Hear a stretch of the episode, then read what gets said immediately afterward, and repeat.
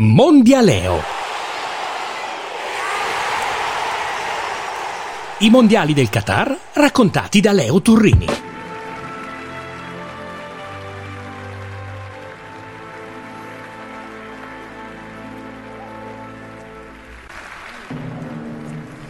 And the Oscar goes to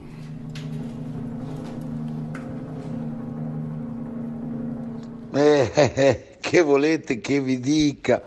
È stata la partita del secolo and the Oscar goes to. La Coppa del Mondo è andata a chi la meritava di più, Leo Messi, per storia, per carriera, per poesia.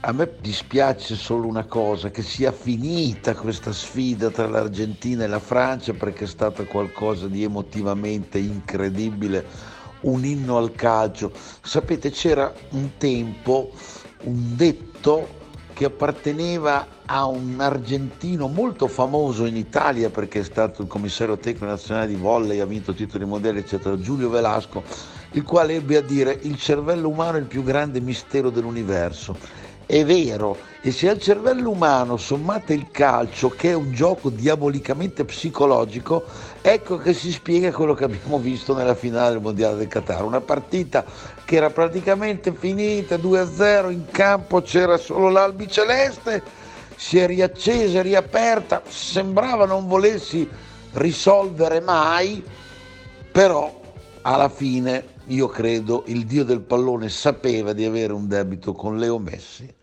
e gli ha consegnato quella Coppa del Mondo che meritava. Tu ídolo come jugador? Maradona.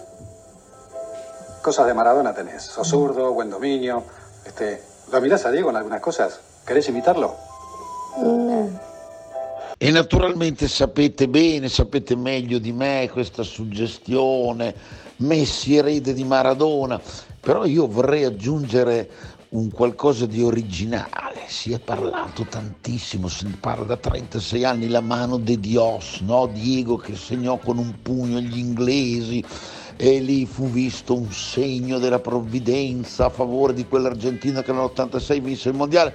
Beh, stavolta invece della mano de Dios abbiamo avuto il piede de Dios, perché la parata che fa Martinez all'ultimo istante del secondo tempo supplementare, negando alla Francia il gol del 4-3, cos'è stata se non appunto l'ultimo segno che Eupalla, come amava dire Gianni Brera, ha voluto mandarci. Doveva essere il mondiale di Messi, lo è stato e credo sinceramente sia giusto così. Mbappé inguardabile, non riesce a giocare perché non è capace di giocare a calcio con gli altri due. Prima di tre partite, calcio meraviglioso del Paris Saint Germain.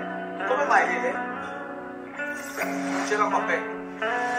È rientrato Mbappé e gioca un corpo estraneo da tutti gli altri. Abbiate pazienza, non ho resistito, ho voluto chiudere Mondialeo. Saluto tutti quanti hanno seguito queste chiacchierate, anzi questi monologhi.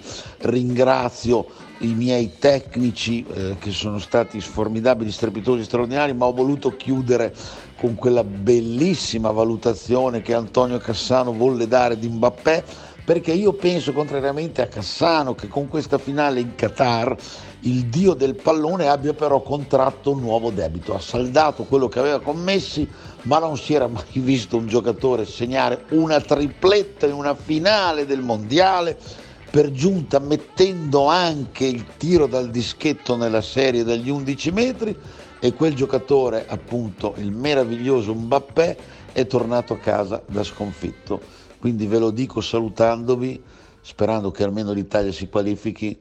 Avete già capito chi secondo me dovrà vincere il mondiale del 2026. Ciao a tutti!